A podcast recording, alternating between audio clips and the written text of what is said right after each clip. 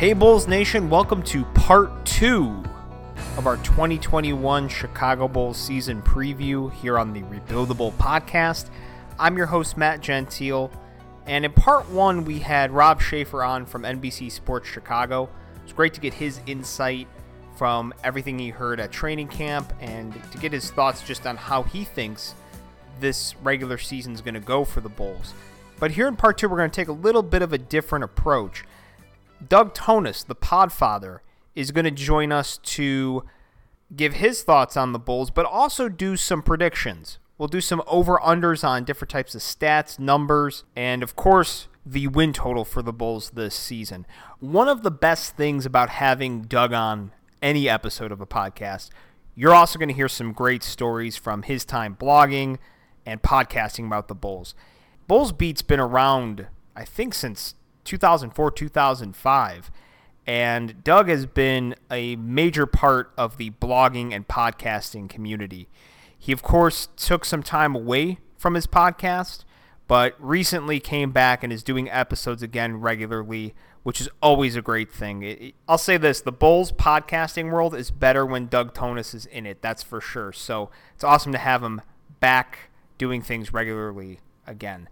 Before we get to him, though, I do want to talk about some things that have happened in the last 24 hours.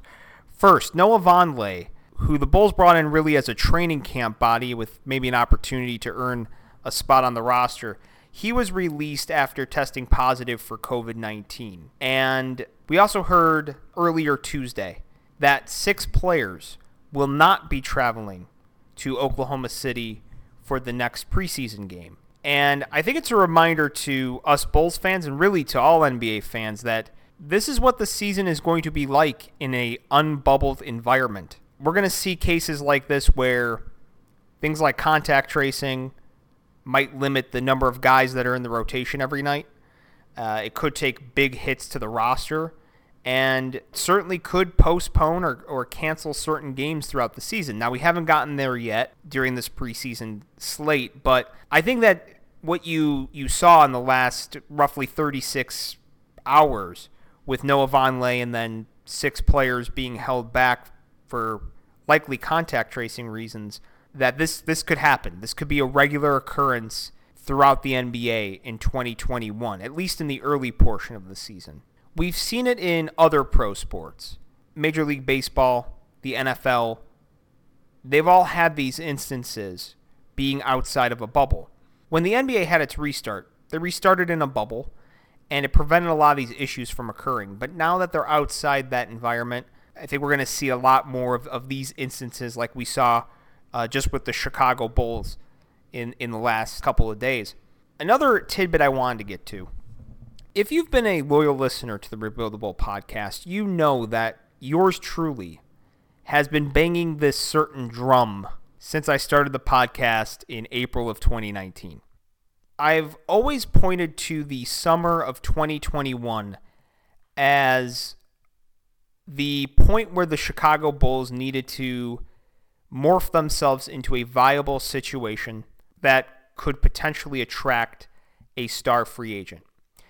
Well, if you've been paying attention, you know that that 2021 free agent class has been dwindling by the the weeks. And on Tuesday, I think my dream officially got crushed when Giannis Antetokounmpo uh, signed a five-year extension with the Milwaukee Bucks. Now he does have an out after four years, but that's a long time from now, and you really don't want to bank on a guy opting out of his contract. But I think it, it kind of paints a, the picture that that 2021 free agent class is not going to be really a, a major solution where you can change the fortunes of your team. I guess my one message to Arturas Karnisovas and Marc Eversley, if they were listening, which I know they're not, but if they were, uh, I guess I would say to them, be flexible maintain that level of flexibility. Because uh, one thing that I keep saying, I- I'm going to give my prediction on win total towards the end of the podcast with Doug, but I have this feeling the Chicago Bulls this season are going to finish in that playoff contending group somewhere around uh, 7 to 10 in the Eastern Conference. Like something tells me this year that there's going to be a very muddled group towards the bottom of the East. And I think the Chicago Bulls are going to be there. And I think they're going to be one of the teams that pulls away towards the end of the season. Because I think a lot of the guys like Coby White, Wendell Carter Jr., I think under Billy Donovan, they're going to start to blossom late in the year, towards the second half of the season. And I think when that happens, the Chicago Bulls could pull away and find themselves within that 10 to 7 position. Now, what that means is if you, whether or not you make the playoffs or not, the probability of you having a high draft pick is gone. You make the playoffs, you won't be in the lottery. You miss the playoffs, if you're in that spot, again, 7 to 10 range, and you lose one of the play in games, the probability of you getting a high pick is low. Could it happen? Sure. But again, is it probable? Is it very likely? No. So the Bulls are going to be in that position where nabbing a key prospect in the draft could be a little difficult. Now, of course, Arturas Karnisovas' calling card is scouting. So you hope that he's able to find some diamonds in the rough late in the draft that could change the fortunes of the franchise. But you don't always want to bank on that. So I guess if I'm the Chicago Bulls, stay competitive, but stay flexible. I guess that would be my only message. Stay flexible so when that player becomes available, likely in the trade market, and look, this is the NBA. Players will always be available. There will always be a big name or two that hit the market when you least expect it. And I just hope that the Chicago Bulls are ready, are willing and ready, because I think adding through the draft and developing the current players you have now is, is very important. But I think to take that next step to being a consistent playoff contender and then later a title contender, you're going to have to add somebody of note at some point. So I do hope that the Chicago Bulls remain flexible because my dream of the 2021 free agent signing with the Bulls, one of those big names, uh, it's pretty much all but but dead at this point.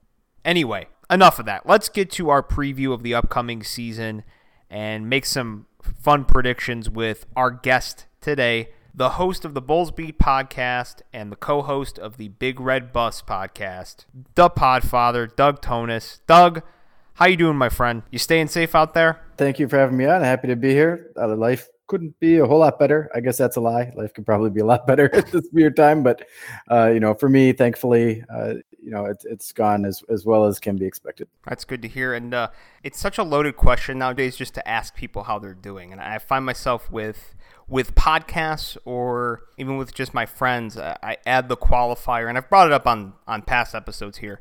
I add the qualifier, all things considered, I'm doing well it's I can't just say I'm I'm good or I'm doing well. It's all things considered, I'm doing well. Yeah, I, I guess I don't want to turn it into a COVID show, which we could easily no. do quickly. But uh, I I think it's odd because actually my life in many ways has been better uh, because of stay at home. I now work permanently remote forever, which uh, caused me to bring my show back because I have two and a half hours in my day back every day, and that's going to remain the same even after uh, everything goes back to normal. So I've gotten some some meaningful benefits uh, that are that are permanent. So you know, sometimes even in tragedy, uh, good things can happen to you, and I'm I'm blessed that that is the case for myself. Before we get to previewing some stuff, I actually wanted to ask you about that because you know you're you're back doing this on a regular basis, podcasting. What made you want to get back into the swing of things? Was it just the time, or did you kind of feel that itch again to start talking about the Bulls? Uh, mainly just the time you know, it's like I, I always have enjoyed talking about the Bulls. I never quite stopped, but the the production of the podcast was a little bit of extra work, and you know, getting back like I don't know, it's like twelve hours a week. You know, it just makes a, a, really huge difference in types of things you can do. I also finished my MBA program not too long ago. It was about a year ago, so uh, that also chewed up just tons and tons of time. Uh, and so now it's like, man, I have a lot of time left, and it just felt like a good time to to kind of really do some of these things I used to enjoy. You know, you were doing this before podcasts were even fashionable or in vogue. Now it seems like everybody's got a podcast. But what do you notice? Is there any difference um, with podcasting now than you know when you were doing this about five, six years ago? Uh, just I guess the number of people out there doing it and how much better they all are than me. Uh, you know, like it's it's it's like I've had my show forever, and I, I know there's a lot of people who've enjoyed it, and same with my blog when I had it. But man, the level of professionalism out there and how recognized podcasters are with more mainstream media is is a huge thing now. Like you get to interact with a lot of these guys from NBC Sports. You can get these guys on your show. You know, people mm-hmm. have really accepted podcasts. You know, a lot of guys that bring in lots of special guests. I mean, like I don't, I I'm lazy. I guess I just never managed to do any of these things. So uh, there's there's so many good options out there now, and it's it's just like a much higher bar than it used to be. I guess that's the great thing about being one of the first is is the bar is very low to uh, to be enjoyable. I gotta actually tell you something here. It, I think you were probably one of the first people that I listened to carefully and, and kind of learned how to talk to to myself. And I'm not even joking when I say that. I had a college radio show and uh, I used to listen to your podcasts on train ride. In fact, I think I took the same line as you, Milwaukee District West line. Oh yeah, and, wow. Yeah, small world. No, and I actually tell the story to people. I had heard you mention on one of your podcasts that you were prepping an article on the train, and you said that you were in Schaumburg. I'm like, man, I wonder if he's on the same train as me. And like for a long time, I was always looking out for you to see if I could find you. um, that sounds so creepy, but it I, it's all in innocence. I swear to God. Um, but no, seriously though, like you had an art of just talking like to your to your audience, and I think that's a really cool skill to have. It, it's a little more reminiscent of a radio show than it is like that traditional podcast I think we hear nowadays. So it's almost like a lost art. It's a little different for sure if you're doing something solo versus doing something with other people regularly. It's an adjustment and you really have to kind of prep enough topics to keep yourself going for 25 30 minutes without anyone else there to help fill in the gaps or correct you when you screw stuff up.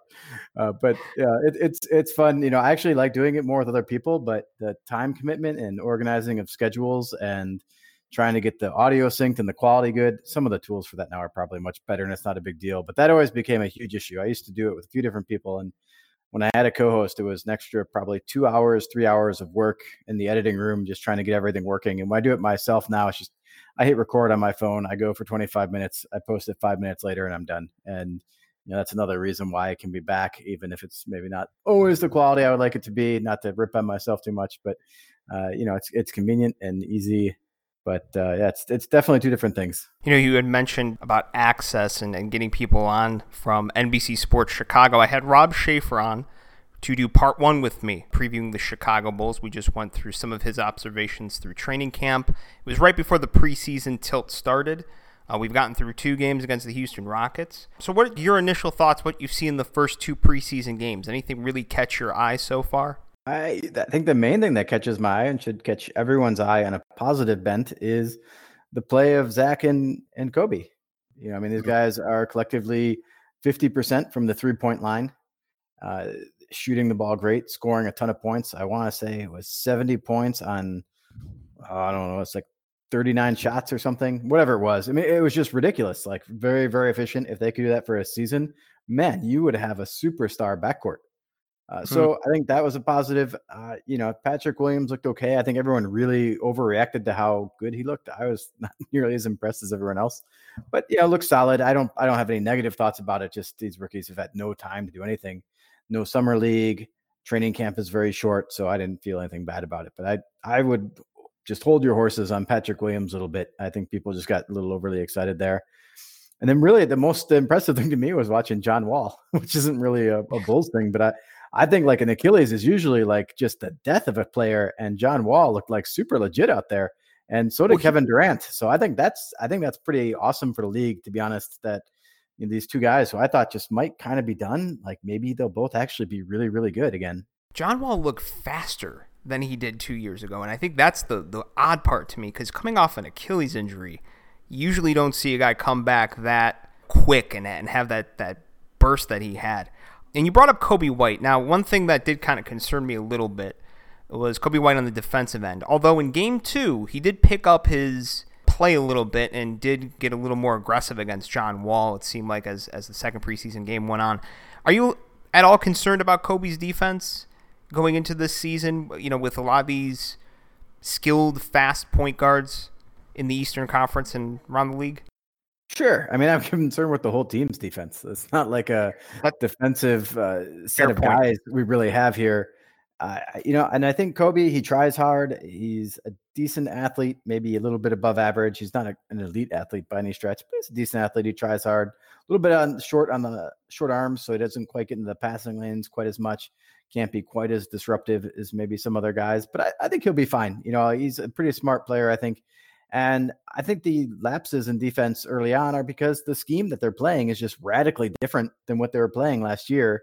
You know, they were blitzing everything last year. Now they're they're fading back on everything. They're they're being very passive in comparison. They're not, you know, doubling the ball handler. You know, they're they're just playing defense totally different. And so it doesn't surprise me that guys are struggling a little bit, you know, just at the beginning to pick up the the new tendencies. You know, a lot of this is just you need that thought to be completely automatic, and they definitely don't have that drilled in yet. So I'm not. I wouldn't say I'm concerned about Coby. At least you know, not compared to some of the other you know holes we have on defense. I'd be more concerned about Lauri, Uh, probably more concerned about Zach. I, I think Coby will be fine. You know, you, you bring up just some of the changes going on here, and of course, one of the biggest is having Billy Donovan as your head coach. And I don't want to make this because I feel like this is going to be a storyline that's indirectly brought up every every time there's a, a, game comparing Jim Boylen to, to Billy Donovan, but I have noticed one, I mean, distinct difference other than demeanor. And you, you kind of see him coaching up guys. And there's a distinct example. Game one, I saw him pull aside Daniel Gafford after a, a substitution. And he was just kind of coaching him up on some of the things he, he messed up on defensively. And it wasn't like he was ranting and raving. He literally was just standing there, kind of pointing out areas on the court and, and talking him through where he needs to be on the floor. And I feel like that's so understated just because this is a team that is younger, it's a, it's a developing team, and that's the kind of coach I think you need for a group like this. Just what are you what do you think Billy Donovan's impact is going to be on this roster this season? I, I think all of your listeners are about to turn off the show when they hear me say this next like few words. I have a feeling is, I know where you're going. I just think it's so overrated. I think mm. coaching is so overrated in the league. It doesn't make that big a difference. Your assistants are the guys doing 90% of the one on one work with these guys anyway. I do think Billy Donovan is a better coach than Jim Boylen. I think the players absolutely respect him. And I think that was probably the biggest thing. If the players actually respected Jim Boylen, then I think he probably would have been okay. Like, but it's like once you don't have the locker room and you lose the locker room and the players think you're a doofus, and the same thing happened with Vinny Del Negro, it's over. And that, that clearly happened with Boylen. So like he had to go. I'm not at all saying we need to keep him, but like don't don't think like all these guys are going to become super great because Donovan was here and wouldn't have been otherwise. Um, you know, I just I just don't think that is really going to be the case. You know, I hope he he does stuff to make them better. I hope we have a better staff, but yeah, some of the things like schematically, analytically, his offense is not as analytically sound as what Boylen was doing. We're going to take less threes. He's more mid range. Uh, defensively, we were 12th in defensive efficiency last year. You think we're going to match that number this year? I think probably not. Like, eh, I don't know. Though, though the Thunder were seventh. So, you know, Donovan can obviously coach some defense too, and differences in personnel make that up. But I, I think, I think that the respect they have for him is probably going to be the biggest thing but I, I, mean, I think Boylen tried to teach these guys too. It's like people somehow demonize this guy as like if he was there and he was like you or I and knew, knew, knows nothing about basketball and just you know was just telling him to run laps or something. Like I just I just don't think that was the case really. And you know, people just tend to overstate how bad things are when things are bad, and and put too much hope on the new things coming in. And so I think it's an upgrade, but I don't think it's going to be like ten games or anything. Well, let me try to hook listeners back in a little bit. So, um, so you know what's interesting though, because you, you brought up Vinny Del Negro being a doofus, and I think there's a difference between Vinny Del Negro level doofus and Jim Boylen level doofus. I think Vinny's a nice guy doofus. You know, like at least the players thought, okay, Vinny's a nice guy. We can kind of you know grab a beer with him. I think Jim kind of had the the bit of the prickly personality early it seemed like he got better as time went on in terms of just being like a, a normal dude with the guys in the locker room, but I think it was so tainted early on that it almost could never be rectified. So I think like I get the idea of bringing a new voice in the room, but I usually kind of side with you, Doug, where I think the horses matter, the guys on the floor matter the most because talent prevails in the NBA. Um, I just feel like with a young roster, though, you do have to have somebody with a core competency. And I think sometimes Jim Boylen's handling of minutes, rotations were a little questionable at times. So I, like that's where I would kind of disagree a little bit. Is I think Billy might be able to have a better handle on what to do with this roster in terms of staggering minutes and getting guys in positions of strength. And that's why you might see maybe more of a emphasis on the mid range and, and not so much on the anal- analytics of taking threes all the time. I guess that would be my only counter to what you're saying. But I I mean, what you're saying is fair. Yeah, we'll see. You know, like I think I think the new voice is still big. Like mm-hmm. it, it, no one liked Boylen, and that's enough reason to get rid of Boylen. Um, and and I do think the the roster has potential to do a lot better. I mean, there were other problems last year besides Boylen. I think fans love to blame whether it be the NFL, the NBA, Major League Baseball, whatever. Fans love to pick a scapegoat and throw everything on them when things are really bad. And the bull scapegoat was Jim Boylen, and maybe to a lesser extent, Garpax. Uh, people don't want to actually face up to the fact that there's a pretty good chance our players are just pretty lousy and we're going to need to replace almost everyone on this roster. I've, I've said on my show, I think within two years, you're going to see almost every single person on this roster is going to be off this roster. I, I don't hmm. think there's a lot of keepers here. So uh, maybe Zach LaVine, uh, depending, I think could be one. And I think they're going to use this year to find out who they think the keepers are. But I think almost everyone on this roster is going to go. Are you a big fan of Wendell Carter? Uh, I was a fan of him at the draft. Uh, I think he's had very limited opportunity to, to improve. And this is actually the first offseason he was even healthy to get to work on his game. And I've kind of said, I think there's a chance he could be a lot better this year just because he's not had a lot of time. But if you don't see it in the first two months, then it's time to cut bait. like you got to see it right away because he's had like now nine months to work on his game. And if he doesn't come in like, you know, in great shape and doing a lot better, then that's, that's probably a really negative sign. I think you, you got to see it pretty soon with him if you're going to and I, you know, I was a fan coming in, and I was was pretty confident. You know, midway through his rookie year, I was confident going into his sophomore year. Kind of liked a little bit what I saw, but not everything. And you know, it's it's time for him to put up or shut up. And you know, we'll, we'll see. I'm I'm not that confident now. I'm, I'd say maybe 50-50, but I think there's a pretty good chance he's just a guy.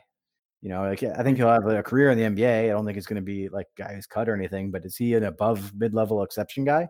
I, I mean, I think that's up for debate to me, this roster, when I look at that core four, so again, that's Zach, Lauri, Wendell, Coby.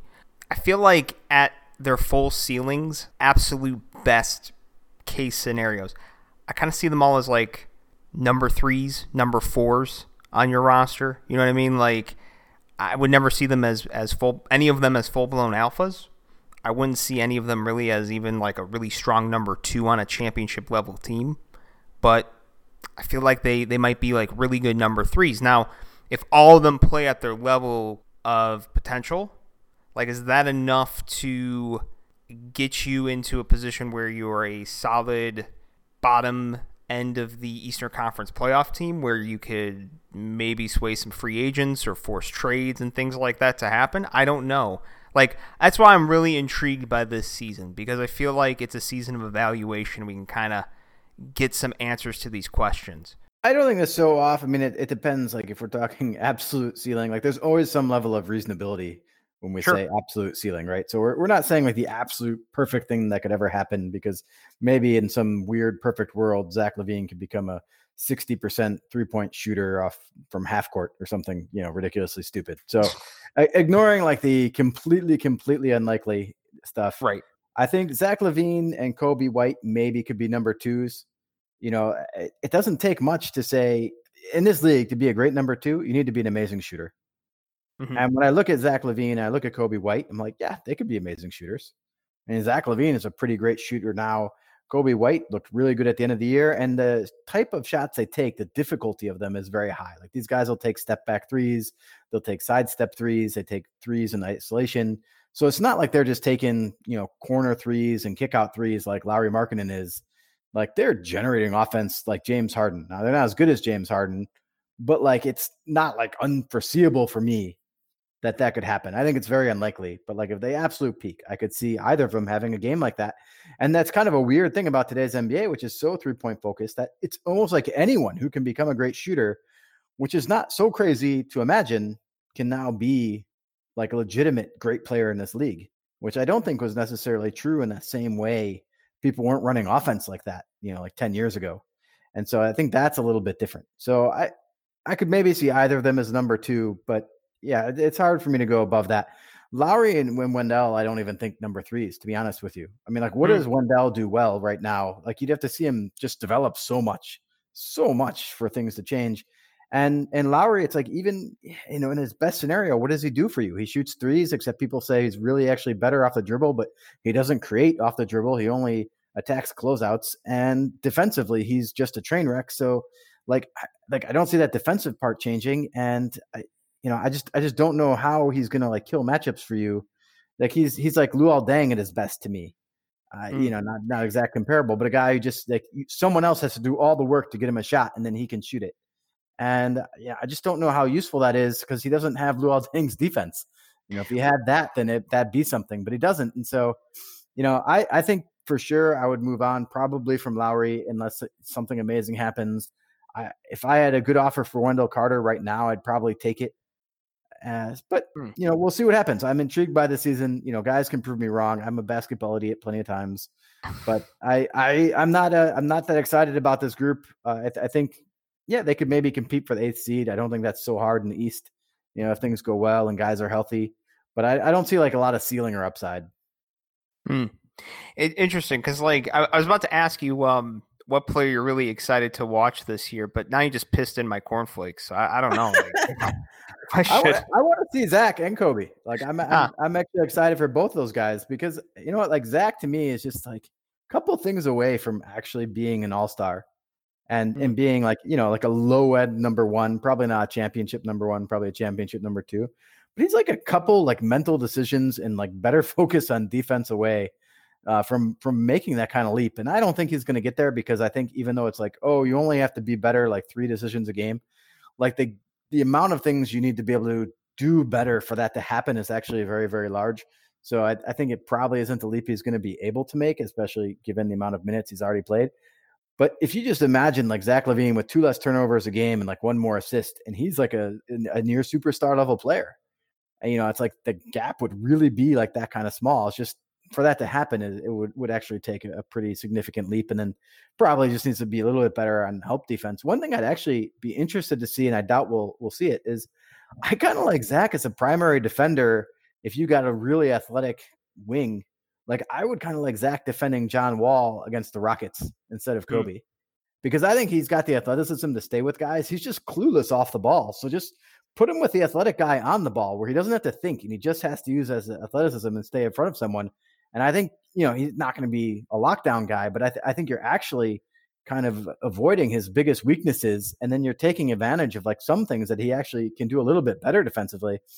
Uh, so I would kind of like to see if the Bulls try that, and maybe we try it for two games, and I'd be like, nope, that was completely the wrong thing to do. We just got annihilated.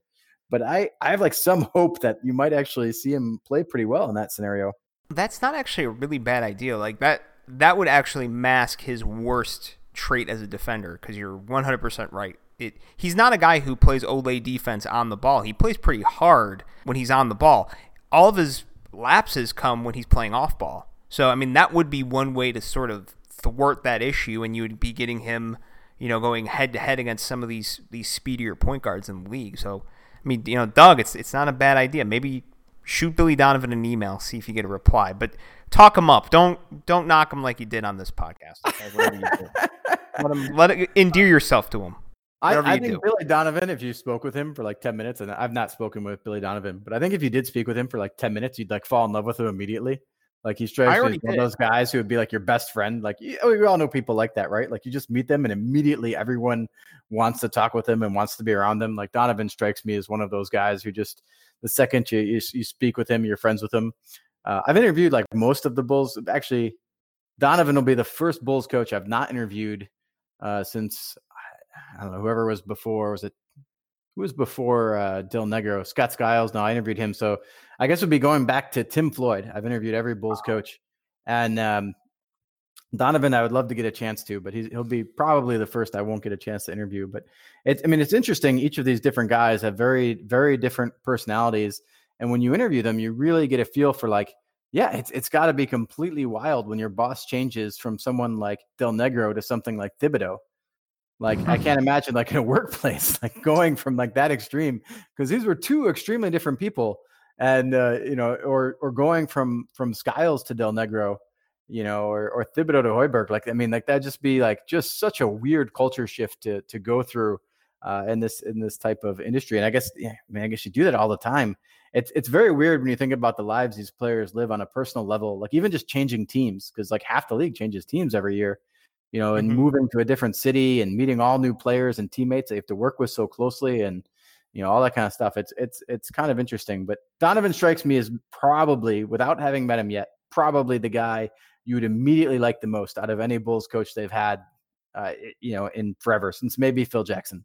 Well, I think his element is that he is definitely a people person. He doesn't mind if, if you're a media guy, he seems like the type of dude that would shoot the shit with you and tell you stories about his experience around the league, definitely talk the X's and O's with you. He seems like people person and a basketball junkie, so I could totally see that. And honestly, when I heard him in the press conference, like I was enamored with him from the beginning. And honestly, if if he pooped on my doorstep right now, I'd have no problem. Like I'd be like, hey, I deserve that ding dong ditch, Billy. That's cool. You know, sorry, you know, Billy's won me over, Doug. I'm just saying, like that's it's a little off no topic. It's a little off topic, but I'll say, like, it's interesting of all the guys, like Tom Thibodeau. If you knew your stuff about basketball, mm. he would talk to you about basketball forever. Like, he did not really want to talk about kind of like general media stuff about like this guy's going to play these minutes or this guy's going to do that or like like whatever. Like if you came with like kind of like agenda driven questions. But if you asked him like, what do you think about doing this on a pick and roll versus this? And you asked him like some kind of like technical basketball question, the dude would not stop talking for like 25 minutes. Like he was like immediately like asking like a chess master their their uh, view on the Sicilian opening or something. Like it's just like he just like went off forever. Uh, and I thought like I thought that was really cool. I'm like, man, I don't know anywhere near enough to talk with this guy, but I really wish I did. Like I need to go read some books and come back because he would he would give you all the time in the world if you genuinely wanted to learn about like basketball strategy. And I I thought that was kind of neat because he came off like very gruff like sometimes and, mm. and other times, but like but yeah, if you if you want to talk basketball strategy, he would have all day for you. Um, so anyway, that was just my my experience the, couple times I got to interview Thibs. Very interesting because like I've heard that about Thibs too. Like he really like if you start asking him X's and O's questions, I've heard from like people that have have also covered him and you know heard, I've heard stories from from even the people on ESPN who who worked with him when he was an analyst there that he will spend hours talking with you about about basketball. You know, the only time I ran into to Tom Thibodeau, Doug, uh, I was coming home from work. I was trying to hop the train, and I see him walking down State Street, and I decided, oh my god, I got to follow him. And we stop at a at a you know crosswalk, and we're, we're waiting to cross. And I, I figured let me let me introduce myself. Like this is my only chance to, to do something like this. So I'm like, uh, excuse me, sir, are you are you Tom Thibodeau, and he just looked at me, looked up from his phone. He just kind of like half rolled his eyes, and he went, "Yes, I am." and I'm like, I, well, I just want to say, you know, I'm a huge Bulls fan, and think he had a really good year coaching. This was uh, just after the 2014 season, and he's like, "Oh, thank you." And I said, "By the way, you got robbed for Coach of the Year. You should have won it." And he let out this loud belly laugh, like right there at the stop sign or right at the stoplight, and as I was just walking away from, he's like, "Appreciate it, young man." So that's that's my that's only story. story. Well, it's yeah. I mean, I could have told it better, but the thing with Thibs, like, he just seems like a pretty cool guy though too. Like, I could see him also being like a, a fun, down to earth guy. A lot of the players that played for him like him, so he definitely has that that gruff appearance. And I think it's just because he's so like he's just a, a pure basketball junkie. I'm actually I want to ask you real quick. What was it like interviewing Vinny Del Negro? Was there just absolutely nothing there? I got so I told the story once when I was interviewing him. It was like he either just had no idea what you were talking about, or he just didn't care what you were talking about, or he just wanted you to go away. Oh, like it, it's just like he picked up on like one word in your question and then would just go off on that without actually taking the moment to understand your question or care about it. Like, like even here, are we going to run a lot of pick and roll? And be like, I like rolls. I eat rolls for breakfast. Yeah. Next question. You know, it's just like, like what? What just happened here? Uh, so I like. I'm sure he was a very smart basketball person. Uh, you know, people, people, like I said, they, they tend to like overstate things. So I'm sure he was a smart basketball person. I know he was a commentator for a while, and and probably uh, people who've listened to him, I I, I didn't. Uh, said he was very good and sounded very knowledgeable, and he got the job. So I'm sure he's he's not a complete buffoon, but he definitely did not have the respect of the players, and he definitely, from a media perspective, did not come off uh, as someone who was uh, like a, a very great basketball guy you know, and, and that was probably just how he chose to answer questions and whatever. I'm Joe random blogger that he's never going to see again. So what does he care? He just wants to get on with his day. You know, I'm interviewing him at summer league or whatever. Like he, he doesn't want to talk to me. So, you know, you, you p- partially like understand those things too. Like I interviewed CJ Watson once and he was mm. like super, super mean to me. And I, I realized though, I started asking him questions. The reporter before me just like peppered him with a bunch of questions about uh, him dating Floyd Mayweather's girlfriend or whatever it was oh that God. happened back then. And I'm like, I followed that, and I'm like, all right, I'm not going to hold this against C.J. Watson. Like, like he oh, is God. annoyed, but it's like this is just bad timing. So you know, like I don't, I'm not a day in and day out guy ever with these guys. Like I only have a few opportunities probably with any of them, and so you know, you don't you don't take things too seriously. But Vinny definitely did not come off as as like a, a basketball brilliant guy. Uh, Skiles definitely did, but Skiles scared the hell out of me. Like I just I was scared to like talk with him. I've never met someone who seemed like more intimidating than Scott Skiles. Like I can't even imagine the story when they brought like Tyrus and Aldridge and like Skiles had a oh, stare oh, down with him. Like I like having like tried to talk with Skiles before, I could totally see that. I would I would just have crapped my pants. Like I would have they would have never picked me in the draft if I was if I was that guy. Like he was, he was, he was just like super intimidating, but very smart when you when you talked with him and uh, got him got him going. I I I liked uh, I liked him too, but yeah, it's uh, yeah. I guess I answered that one. No more. I don't know if we need to go that deep into the well. Uh, listeners turning off again. I think I think listeners love this, especially the ones that are kind of close to our age that have been paying attention to Bulls basketball for the last 10, 15 years, and even more than that. Like you know some of these stories about Skiles and Del Negro, like I I could listen to them all day. But I do want to get into some other parts of our preview here today, and I wanted to do some predictions, some over unders. So are you, are you game to do that, Doug? I love over unders. Over under on how many I get right, fifty percent. Hey, look, I mean, you you admitted to being basketball stupid occasionally, so I think, uh, you know, if if you I say push, I'll be nice. All right. All right. All right, let's get started.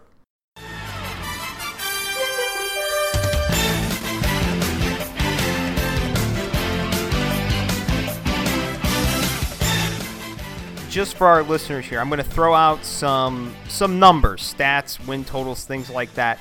Doug, you're going to tell me if that number is over or under in 2021, okay? All right.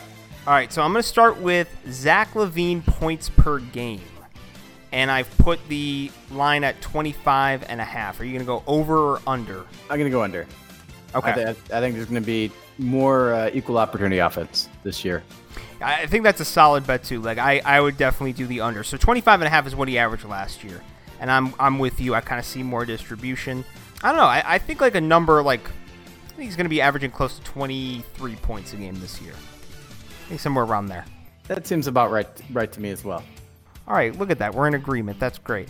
Zach LaVine, three point percentage, 36.5%. Over, under. I will take the over. Okay. So why are you going with the over on, on his three point shooting this year?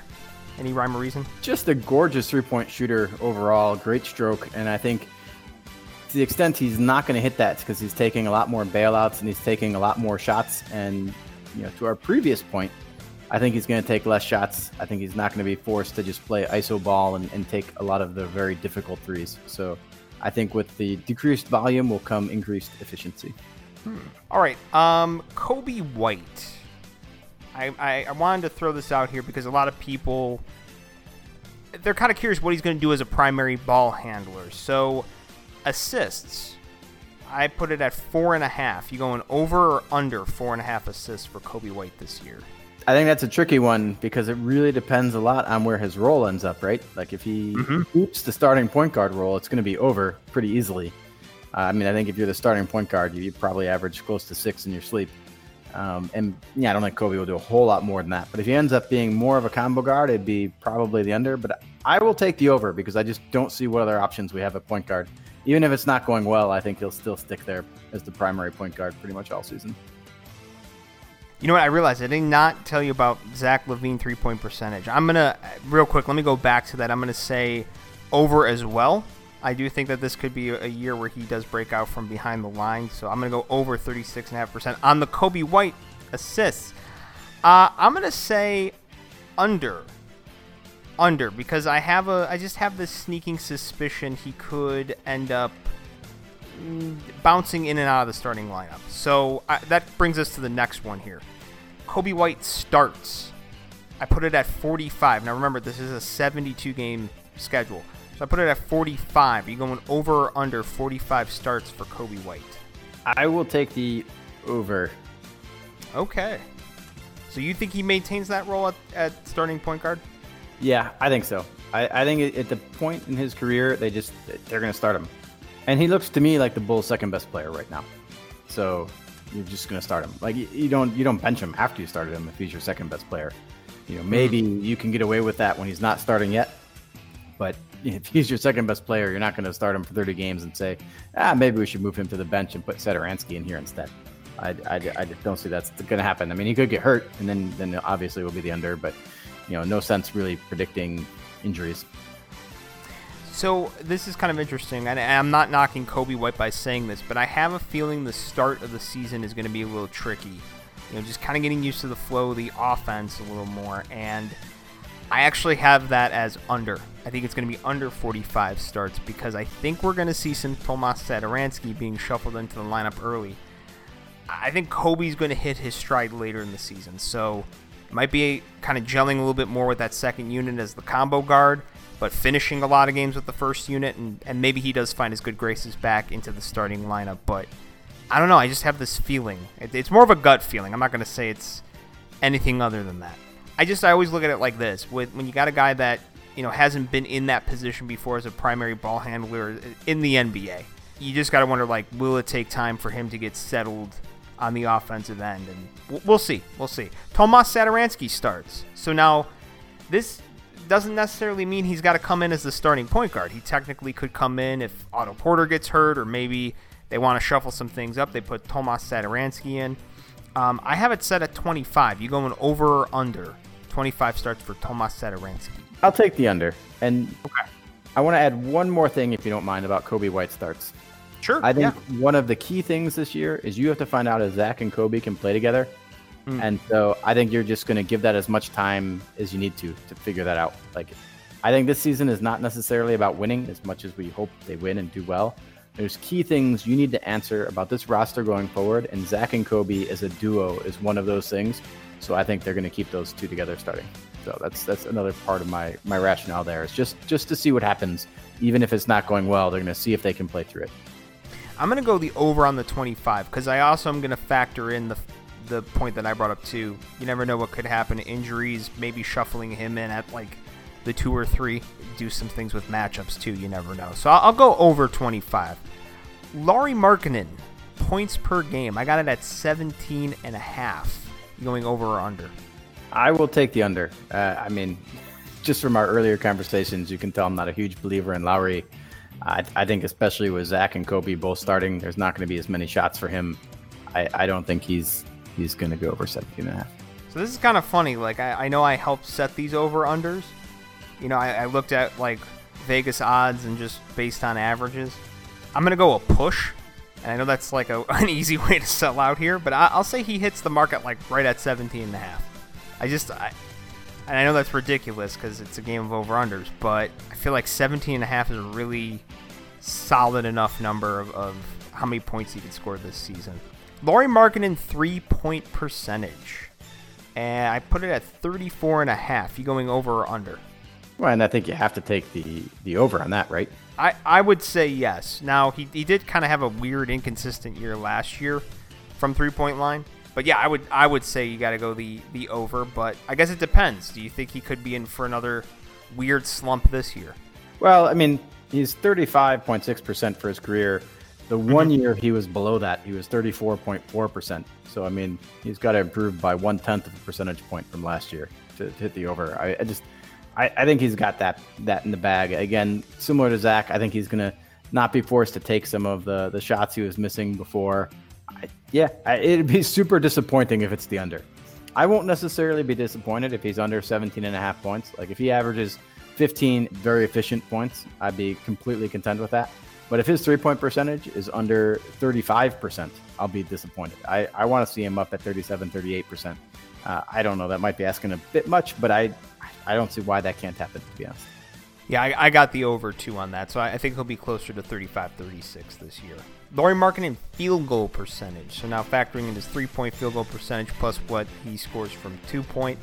Uh, I got the line at 43%. You going over or under on that? Right exactly at the career average, huh? Yeah, I, I have the page up now because I was checking out, you know, the three point percentages, trying to get ahead.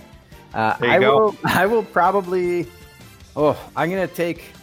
I'm gonna take the over because it hmm. feels like in this offense he's maybe gonna shoot less threes, and with more twos, he should have a higher overall field goal percentage.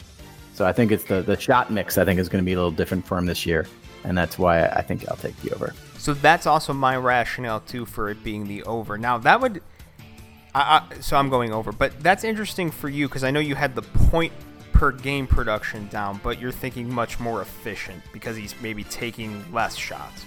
I don't know if he'll be much more efficient. I mean, like I think his three point percentage will be up a little bit. I think his field goal percentage will be up, but I don't know that his two point percentage will necessarily be up. It's just he'll take more twos, which raises field goal percentage. If you think about from a true shooting percentage, that doesn't necessarily equate to an overall more efficient player. I do think he'll probably be more efficient. I mean, he played with a lot of nagging injuries last year, and the team was somewhat dysfunctional this year, and hopefully he'll he'll be in a better spot. But I think his overall numbers will just be down because I think Coby White is just going to be a consistent large piece of this offense uh, compared to last season. He's going to start cannibalizing shots of other guys who were getting lots of shots. Okay, so this one, this one's an interesting one, um, and a lot of people are making a lot of conversation about this. So Wendell Carter three point percentage. Now I went with 28 and a half because I'm being nice and saying he might improve as the preseason goes on, and he might get a little more in rhythm.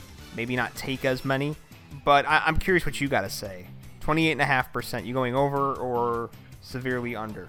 It feels like a bad joke at this point, right? now. He's one for nine, and we mocked him for two uh, preseason games. But I'll I'll still take the over. I, I mean, twenty eight and a half percent is is just criminally bad. I shoot better than twenty eight and a half percent from the NBA three point line, like, and he's not going to be taking contested ones. So, uh, I, I I think he can hit the over, and if he doesn't, he sure is not going to shoot them for very long. You know, I don't I don't think he needs to hit 38% to, to shoot that shot. But if he's not over 30%, it's going to be a quick hook for him him taking threes, which is, is definitely a possibility. You know, to me, this is just a toss up. I think if he took them all season, I think he'd settle in around 30%. But if he starts off really poor, they may just just say, don't do that anymore and, and not give him a chance to redeem himself. I, I got the over. I think he'll be around like 31%.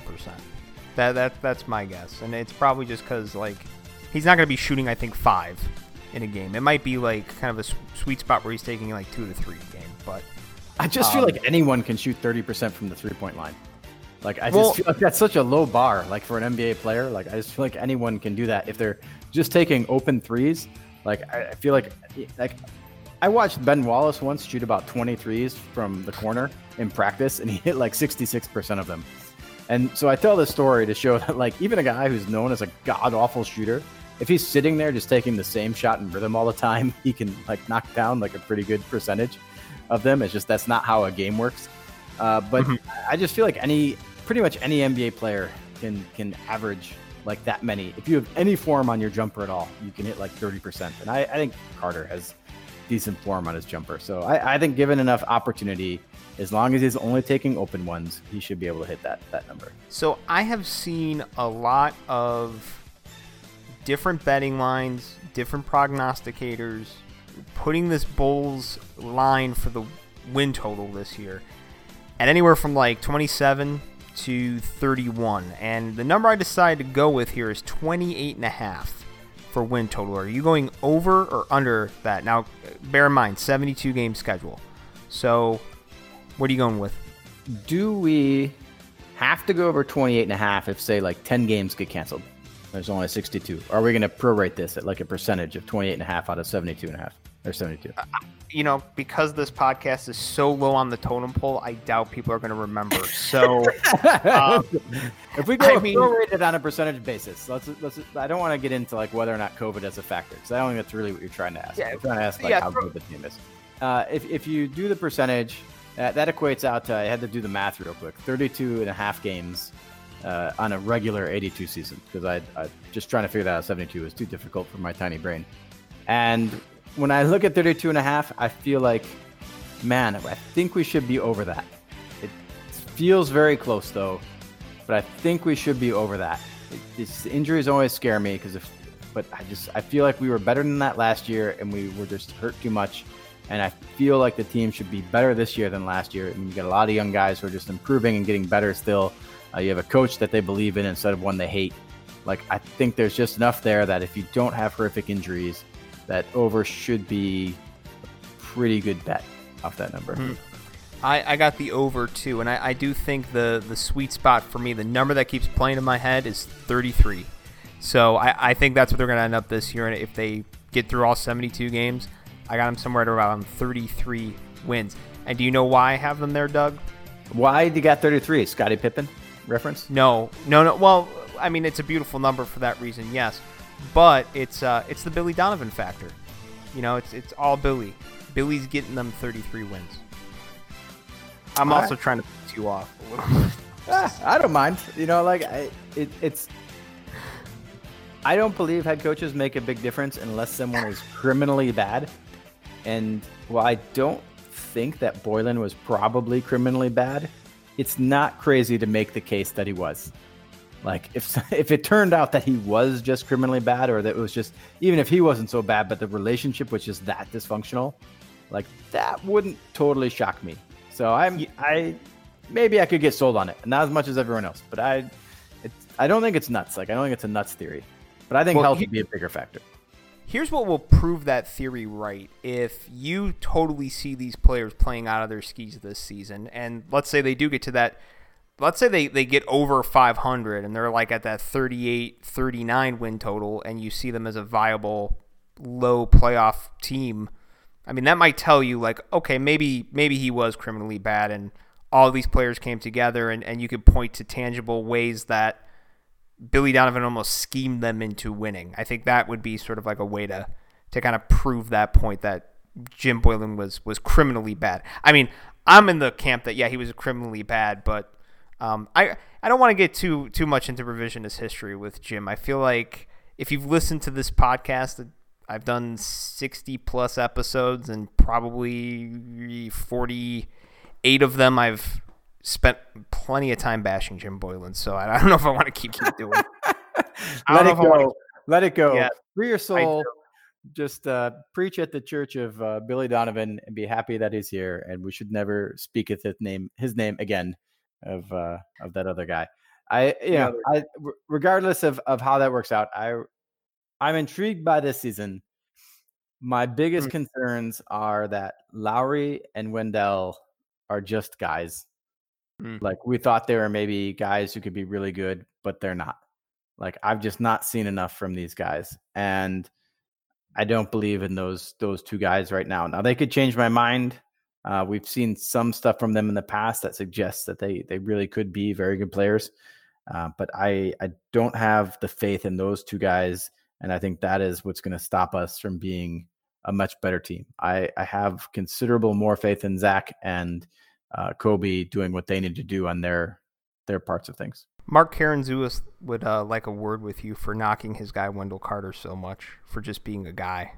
Well, Mark and Mark and I like talked about him on, on my show, and we both were like really excited. But man, after seeing the start of this. It was like, I'm like, really, we need to see Wendell in this position and see what he can do. And they used him exactly like Mark and I both wanted to see. And it was a disaster.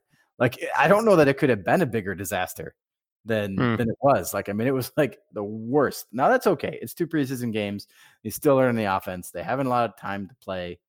Uh, so I'm not completely off the bandwagon yet, but I'm really nervous now.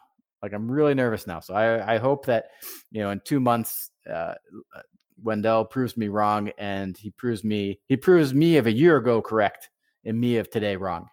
Uh, because a year ago I thought this is exactly how he needed to use him, and he would be much better. Uh, but you have to kind of you know start getting nervous when you see facts presented to you, and you, you see them tried that way and it not go so well. Now, like I said early, but uh, now I'm a little nervous. Well, and and that's the the one thing. Like if if he does catch his rhythm in these last two preseason games and maybe early in the in the regular season, it definitely I think would, would change the narrative and and ease a lot of people's minds. Uh, real quick, so with us kind of at that over 28 and a half, do you think that they'll be in that playoff discussion somewhere in that 7 to 10 range? Because remember, there is a play-in tournament for being part of the postseason or being within playoff contention. Do you think they'll be within that 7 to 10 range this year? I think they have an excellent, excellent chance to to hit ten. Uh, you know, mm-hmm. you start trying to figure out who's worse than them, and it's like, well, the Knicks you feel are probably worse. Uh, the Cavs you feel are probably worse. The Pistons you feel are probably worse. And then you start getting to the teams that are more questionable: the Magic, uh, the Hornets, uh, the Wizards.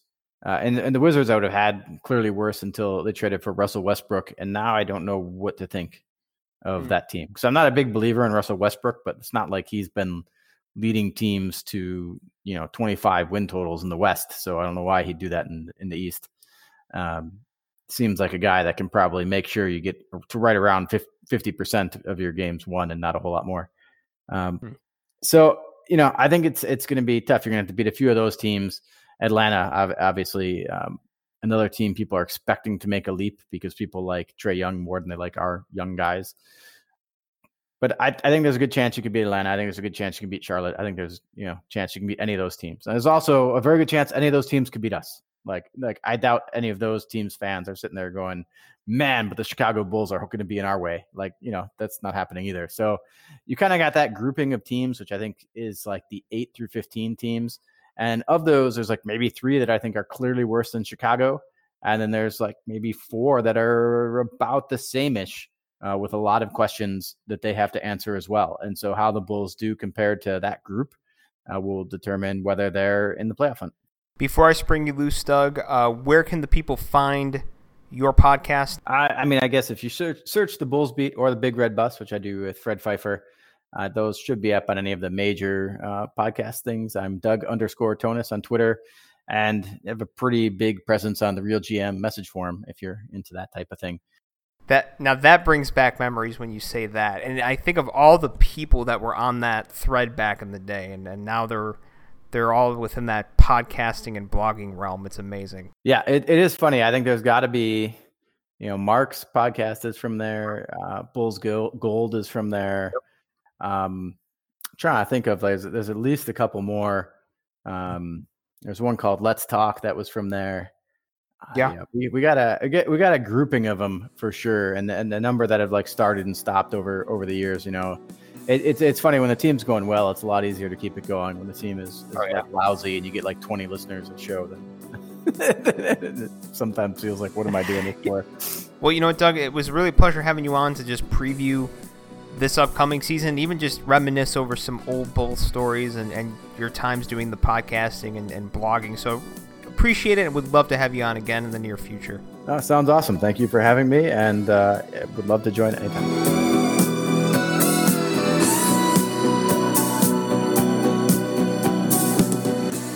Thank you for listening to the Rebuildable podcast. Be sure to check us out and subscribe on Spotify, Stitcher, Apple Podcasts, Google Play, or wherever else you stream your podcasts.